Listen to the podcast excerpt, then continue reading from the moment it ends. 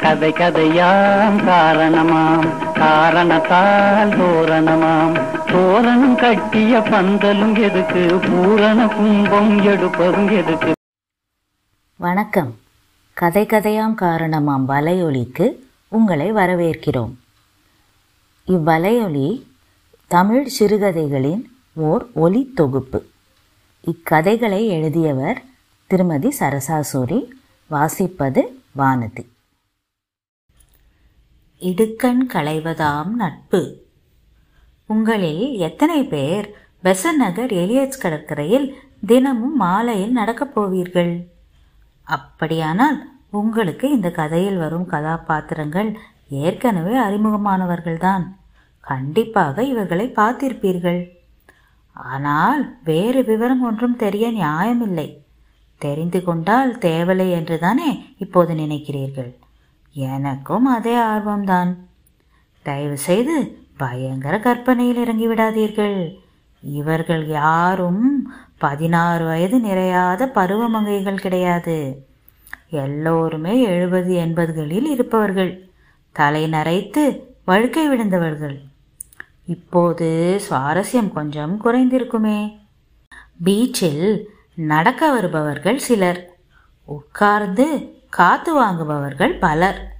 நண்பர்களுடன் உட்கார்ந்து ஒரு மணி நேரம் அரட்டை அடித்துவிட்டு போகிறவர்கள் ஒரு சிலர். நமது கதாநாயகர்கள் மூன்றாவது ரகம். நேராக வந்து அவர்கள் எப்போதும் உட்காரும் இடத்தில் ஒவ்வொருத்தராய் உட்காருவதே அழகாக இருக்கும். எண்ணிக்கொள்ளுங்கள். மொத்தம் ஆறு பேர். போன வருஷம் வரை ஏழு பேராக இருந்தவர்கள். யாருடைய கண் பட்டதோ? பரமு என்ற பரமேஸ்வரன் திடீரென்று மாரடைப்பில் போய்விட்டார். நண்பர்கள் எல்லோருமே மனதளவில் தங்களது இறுதி யாத்திரைக்கு தயாராகிவிட்டிருந்தாலும் அதை எதிர்கொள்ளும் போது ஆடித்தான் போனார்கள். சரி இப்போது இருப்பவர்களை பார்க்கலாம். கோபாலன் வயதில் எல்லோருக்கும் மூத்தவர். எண்பத்தி மூணு வயது. கும்பகோணம் சொந்த ஊர். நாலு வருஷம் முன்னால் ஸ்ட்ரோக் வந்த பின் அவரது மனைவி விஜயா வாக்கிங் ஸ்டிக் இல்லாமல் கண்டிப்பாக வெளியே போகக்கூடாது என்று கூறிவிட்டாள். ஃபிஃப்த் அவென்யூவில் தான் வீடு. நடந்தே வந்து விடுவார். வயதில் மூத்தவர் என்பதாலும் ரொம்ப முன்கோபக்காரர் என்பதாலும் மற்றவர்கள் அடக்கிய வாசிப்பார்கள். ரெண்டு பையன்கள். இருவரும் அமெரிக்காவில் மிக உயர்ந்த பதவியில் இருப்பவர்கள். இந்தியா வர நேரமில்லை. ஆனால் வாரம் ஒரு முறை பேசி விடுவார்கள். கோபாலனும் நல்ல வேலையில் இருந்ததால் கை நிறைய பென்ஷன் கவலைப்பட ஒன்றுமில்லை. அடுத்தது ஷர்மா. பெயரை பார்த்து வடக்கத்தியர் என்று எண்ண வேண்டாம். அசல் தஞ்சாவூர். முழு பெயர் விஸ்வநாத சர்மா வயது எண்பது. சர்மா என்றால் மகிழ்ச்சி என்று அர்த்தமாம். உண்மையாகவே எப்போதுமே சிரித்த முகம். யாரையும் அதிர்ந்து ஒரு வார்த்தை சொல்லாத சுபாவம். ரொம்ப நிதானம் அமைதியின் இருப்பிடம். அதனாலேயே சர்மா சொன்னால் சரியா இருக்கும் என்று எல்லோருடைய ஏகோபித்த ஆதரவையும் பெற்றவர். குழந்தைகள் இல்லை அவரும் மனைவி சுபத்ராவும் அந்யோன்ய தம்பதிகள். வீடு விரசத்தி விநாயகர் கோயிலுக்கு பக்கம்தான். அண்ணாமலைக்கு எழுபத்தைந்து வயது இருக்கும். பார்த்தால் அவ்வளவு மதிக்க தோணாது. நல்ல ட்ரிம்மான உடம்பு. ரெண்டு வருஷமாகத்தான் டென்னிஸ் விளையாட போவதில்லை. ஊர் காரக்குடியில் பள்ளத்தூர். ஏகப்பட்ட சொத்துக்கள். சொந்த ஆடிட்டிங் கம்பெனி கணக்கு வழக்குகள் விரல் நுனியில். எல்லோருக்கும் இவர்தான் ஃபைனான்சியல் அட்வைசர் ரொம்பவே யதார்த்தவாதி. ஆனால் வீட்டில் எப்போதும் பிரச்சனைகள். மனைவியும் மூன்று பையன்களும் இவரை ஒரு பொருட்டாகவே மதிக்க மாட்டார்கள். அண்ணாமலை அதை பற்றி பெரிதாக எடுத்துக்கொள்வதில்லை வேலையும் நண்பர்களும் தான் அவரது உலகம்.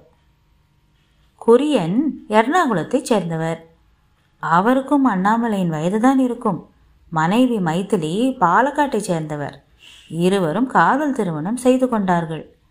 எர்ணாகுளம் மகாராஜா கல்லூரியில் பொருளாதாரத்தில் பேராசிரியராக இருந்து ஓய்வு பெற்றவர்.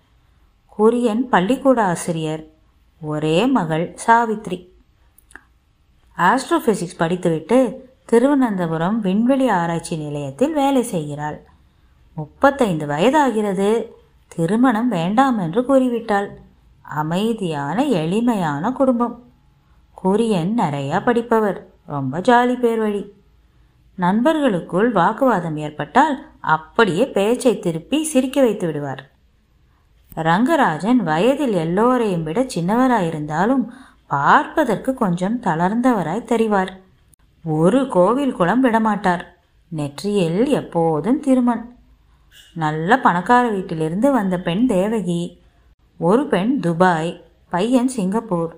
ஆனாலும் முகத்தில் ஒரு நிரந்தர சோகம். திடீரென்று அமைதியாகி விடுவார். ஒன்று ரெண்டு தடவை திடீரென்று சொல்லாமல் கொள்ளாமல் எழுந்து போனதும் உண்டு. இதோ கடைசி கதாபாத்திரம் பசுபதி ராவ் மங்களூர்காரர் சென்னையில் குடியேறி பல வருஷம் ஆகிவிட்டது.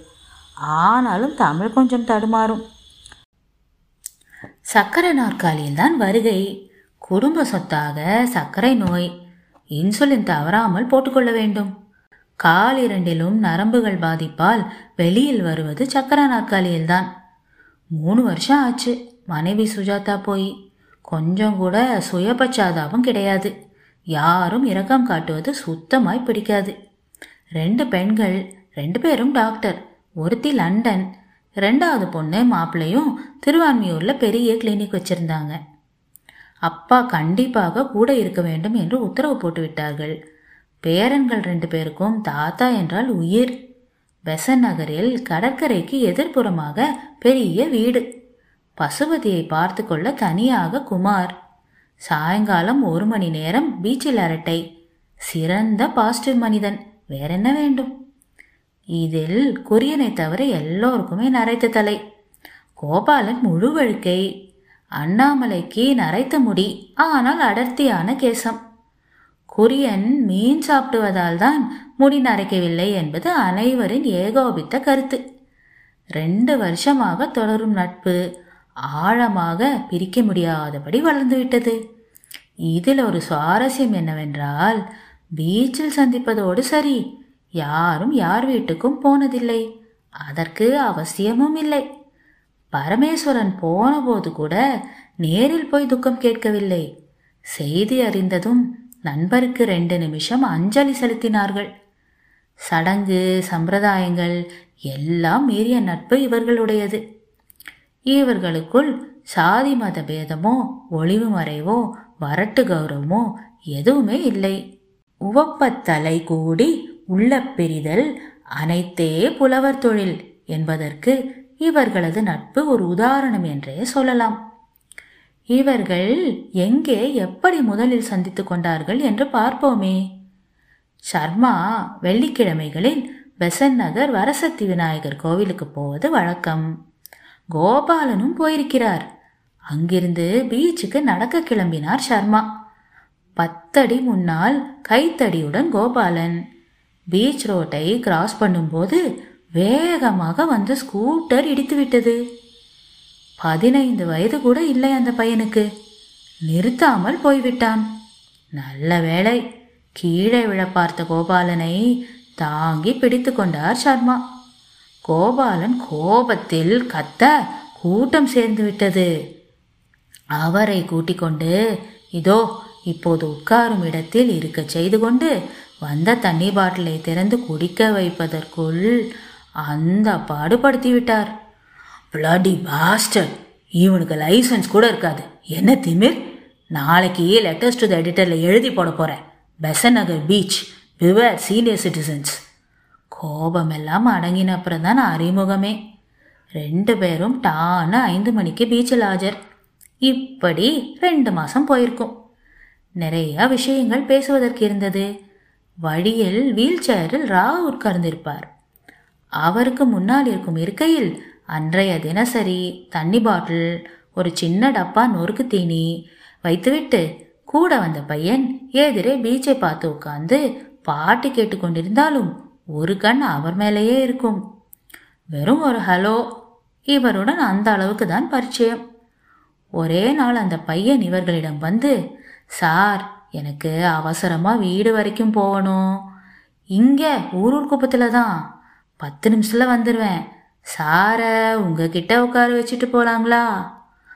பவ்யமா கேட்ட விதம் பிடித்து போனது.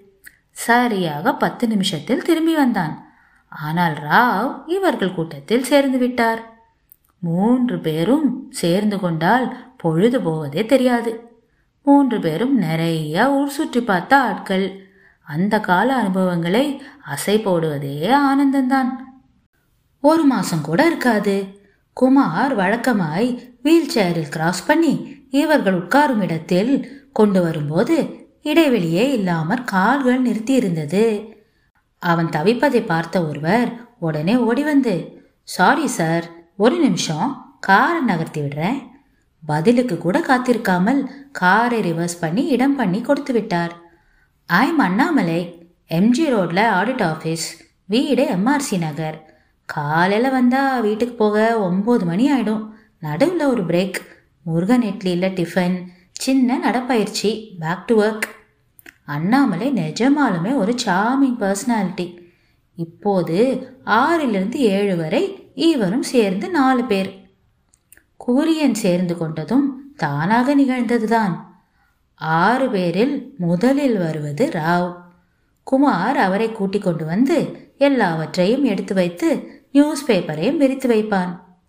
ஒரு நாள் அவர் வரும்போது அதே இடத்தில் ரெண்டு பேர் உட்கார்ந்து மலையாளத்தில் சம்சாரித்து கொண்டிருந்தார்கள். இவரை பார்த்து சட்டென்று எழுந்து விட்டார்கள். சாரி நீங்க எப்போதும் இங்கே உட்கார்ந்து கொள்வீங்க இல்லையா? நாங்கள் எழுந்து கொள்கிறோம். நோ நோ இங்கேயும் ரெசர்வேஷனா ப்ளீஸ் கண்டினியூ என்றவரை விடவில்லை. நான் வர்கீஸ் குரியன் இவர் என் நண்பர் தோமஸ். எர்ணாகுளத்திலிருந்து வந்திருக்கார். இப்போ கிளம்பிட்டே இருக்கார்.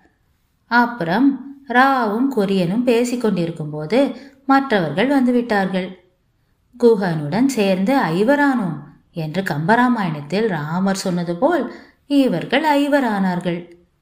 ரங்கராஜன் கதை கொஞ்சம் வேற மாதிரி. நிறைய தடவை இவர்களை பார்த்து கொண்டே உட்கார்ந்திருப்பார். சிறிது தள்ளி. அவர்களின் பேச்சும் சிரிப்பும் இவருக்கு பொழுது போவதே தெரியாது. எத்தனையோ தடவை அவர்களுடன் சேர்ந்து கொள்ளலாமா என்று கூட தோன்றும். ஆனால் இவரது கூச்ச சுபாவம் தடுத்துவிடும். ஒரு நாள் தைரியத்தை எல்லாம் வரவழைத்து கொண்டு அவர்கள் பக்கத்தில் போய் நின்றார். ஹலோ வாங்க சார். கொரியன் தான் ஆரம்பித்தார். உட்காருங்களேன். தினமும் உங்களை பார்த்து கொண்டு இருப்பேன் என் பேர் ரங்கராஜன். அடையார் டீச்சர்ஸ் காலனியில் வீடு. உட்காருங்க sir join us if you don't mind with pleasure சரியாக கடிகாரத்தில் மணி பார்த்தீர்களானால் ஐந்திலிருந்து ஐந்தரைக்குள் ஒவ்வொருத்தராய் வர ஆரம்பிப்பார்கள். ஆறுக்குள் எல்லோரும் வந்து விடுவார்கள். ஏழு மணி வரை அரட்டை. இதில் அண்ணாமலையும் கொரியனும் வருஷத்தில் ரெண்டு முறை பத்து நாள் காணாமல் போவார்கள். சொந்த ஊர் பயணம். சர்மா வருஷம் ஒரு தடவை டூர் மற்றவர்கள் அநேகமாக இங்குதான். இவர்கள் அரட்டையின் ஒரு சாம்பிள் இந்தா சபரிமலை கான்ட்ரவர்சி தேவையா? என்ன கோபாலன் இப்படி கேட்குறீங்க பெண்கள் போகிறதுல என்ன தப்பு? கோயில் பக்கமே எட்டி பார்க்காத பெண்கள் தான் பிரச்சனையே பண்ணுறாங்கன்னு தோணுது சர்மா சார். விராட் கோலி இந்த மேட்ச்சில் பின்னிட்டானே. சச்சினெல்லாம் கிட்ட வர முடியாது. அண்ணாமலைக்கு சச்சினை விமர்சித்தால் பிடிக்காது. தெய்வம் மாதிரி. என்ன ராவ் காரு? விராட்டே சச்சின் தான் என் ரோல் மாடல்னு சொல்லியிருக்கார். ரங்கராஜனுக்கு சிவாஜி என்றால் உயிர். கூரியன் மலையாள சினிமாவை விட்டு தர மாட்டார். மோகன்லால் மம்முட்டி திலகன் நெடுமுடி வேணு சத்யன் இவங்க ஒவ்வொருத்தருக்கும் சிவாஜி தான். குரியன் சார் நாகேஷுக்கு சும்மா ஒருத்தரை சொல்லுங்க பார்ப்போம் சர்வர் சுந்தரத்தில் அம்மாவோட பாசத்துக்கு உதாரணமாக ஒரு கதை சொல்லுவான் பாருங்கோ. இவர்கள் அரசியல் பேசுவதை விட்டு நாளாச்சு. இவர்களுக்கு இப்போது யார் மீதும் நம்பிக்கை இல்லையாம். ஆனால் இந்தியாவின் எதிர்காலம் ரொம்ப பிரகாசமாக இருக்கும் என்று ஒட்டுமொத்தமாக நம்பிக்கை வைத்திருக்கும் ஆப்டிமிஸ்ட். கதையின் கிளைமேக்ஸ் வருவதற்குள் பரமேஸ்வரனை அறிமுகம் செய்வது அவசியம் என்று தோன்றுகிறது. பரமுதான் கடைசியில் ஒட்டி கொண்டவர் நமது கதாநாயகர்கள் மும்முரமான ஒரு சர்ச்சையில் ஈடுபட்டிருக்கும் சமயம் சற்று தொலைவில் உட்கார்ந்திருந்த முதியவர் ஒருவர் திடீரென்று நெஞ்சை பிடித்துக்கொண்டு வலியில் துடிப்பது தெரிந்தது. சர்மாவும் கொரியனும் உடனே பக்கத்தில் போனார்கள். வேர்த்து கொட்டியபடி ஷர்ட் பாக்கெட்டை தொட்டு சைகை செய்தார். அதில் நைட்ரோகிளிசரின் மாத்திரை இருந்தது. அண்ணாமலை காரை எடுக்க தயாரானார். ஆனால் முதியவர் மறுத்துவிட்டார். பத்து நிமிடத்தில் சரியாகிவிட்டது. அப்புறம் என்ன? ஆறு பேர் ஏழு பேர் ஆனார்கள். பரமு என்ற பரமேஸ்வரன் ஒரு இருதய நோயாளி. ரெண்டு அட்டாக்கில் தப்பி பிழைத்தவர். ஒரே பெண்ணுக்கு சீரும் சிறப்புமாய் கல்யாணம் செய்தார். ஆரம்பத்திலிருந்து பிரச்சனை. அடியும் உதையும் வாங்கி கொண்டு எத்தனையோ நாள் வீட்டுக்கு வருவாள். இவரும் கற்பகமும் சமாதானம் செய்து அனுப்பி வைப்பார்கள். ஆனால் கடைசியில் திரும்பி வர முடியாத இடத்துக்கு போய்விட்டாள். கற்பகம் ஒரு வருஷம்தான் அவளை விட்டு பிரிந்திருந்தாள். பரமுவும் தன்னுடைய நேரத்துக்காக காத்திருக்கிறார். பரமு போனதில் ரொம்பவே ஒடிந்து போனவர் ரங்கராஜன் தான் ஒரு மாசம் வரை அவரையே நினைத்து கொண்டிருந்தார். சில நாள் நான் வரேன் சார். மனசே சரியில்லை என்று கிளம்பி விடுவார். ஒரு நாள் யாரும் எதிர்பார்க்காமல் பெரிதாக அழ ஆரம்பித்தார். கொரியன்தான் எல்லோரிடமும் அழட்டும் விட்டுவிடுங்கள் என்று சொல்லி சிறிது நேரம் பேசாமல் இருந்தார்கள். பத்து நிமிடம் போயிருக்கும். கண்ணை துடைத்து கொண்டு ரங்கராஜன் பேச ஆரம்பித்தார். நான் முதல்ல உங்ககிட்ட எல்லாம் மன்னிப்பு கேட்கணும். என்னை பற்றி நான் சொன்னதெல்லாம் சுத்த போய். உங்களை ரொம்ப நாளாவே பார்த்துட்டு இருந்தேன் உங்களோட சேர்ந்துக்க மனசு ஆசைப்படும். ஆனால் நீங்கள்லாம் சிரிச்சு பேசுறத பார்த்தப்போ எல்லோருமே கொடுத்து வைத்தவர்கள் பிரச்சனையோ கவலையோ இல்லாதவர்கள் என்று தப்பு கணக்கு போட்டுவிட்டேன் நம்முடைய பிரச்சனை நம்மோட போகட்டும். இவர்களாவது சந்தோஷமா இருக்கட்டும் என்று நினைத்து விட்டேன். அதனால்தான் உங்களிடம் குடும்பத்தை பற்றி நிஜத்தை மறைத்து விட்டேன்.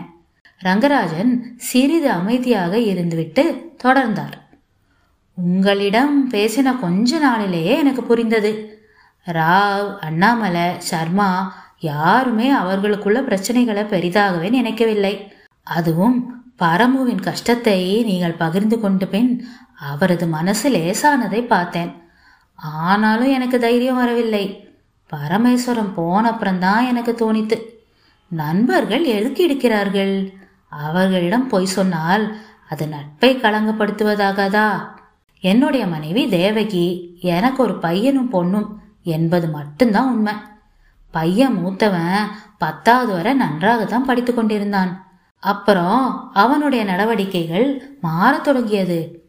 சிகரெட் குடி என்று சீரழிந்து போனான். குடித்துவிட்டு தெருவில் கிடந்த அவனை யாரோ பார்த்து வீட்டில் விட்டபோது நன்றாக அடித்து விட்டேன் அப்போது ஓடிப்போனவன் தான். எங்க இருக்கானோ? பவானி செய்ததோ அதை விட மோசம். பள்ளிக்கூடத்தில் படிக்கும்போதே பக்கத்து வீட்டு கார் டிரைவருடன் வீட்டை விட்டு ஓடி விட்டாள். அவன் ஏற்கனவே குழந்தை குட்டியுடன் இருப்பவன். திரும்பி எட்டி கூட பார்க்கவில்லை. குழந்தை கூட இருப்பதாய் கேள்வி. ரோஷக்காரி. தேவகி இப்போது ஒரு மனநோயாளி. பார்த்து பார்த்து தான் பண்ண வேண்டும். உயிரோடு குடும்பத்தையே பறிகொடுத்து நிற்கிறேன் யாரும் ஒரு வார்த்தை கூட பேசவில்லை. மௌனம் கூட ஒரு மொழிதானே. அன்றைக்கு எல்லோருமே மனபாரத்துடன் தான் பிரிந்தார்கள். இப்போதெல்லாம் ரங்கராஜன் முகத்திலிருந்து சோகம் மெல்ல மெல்ல குறைந்து விட்டது. நீங்கள் மறுபடி பீச் பக்கம் நடக்க போனால் இவர்களை சுலபமாக அடையாளம் கண்டுபிடிப்பீர்கள் தானே ஆனால் தெரிந்த மாதிரி காட்டிக்கொள்ளாதீர்கள் அவர்கள் சுதந்திரத்தில் நாம் ஏன் தலையிட வேண்டும்? அழிவினவை நீக்கி ஆருய்த்து அழிவின் கண் அல்லல் உழப்பதாம் நட்பு. இந்த கதை உங்களுக்கு பிடித்திருந்தால் என்ன செய்ய வேண்டும் என்று உங்களுக்கே தெரியும். அதேதான் லைக் ஷேர் சப்ஸ்கிரைப் மீண்டும் கதை கதையாம் காரணமாமில் சந்திக்கும் வரை உங்களிடமிருந்து வணக்கம் கூறி விடைபெறுவது வானதி. கதை கதையாம் காரணமாம் காரணத்தால் தோரணமாம். கதை கதையாம் காரணமாம் காரணத்தால் தோரணமாம்.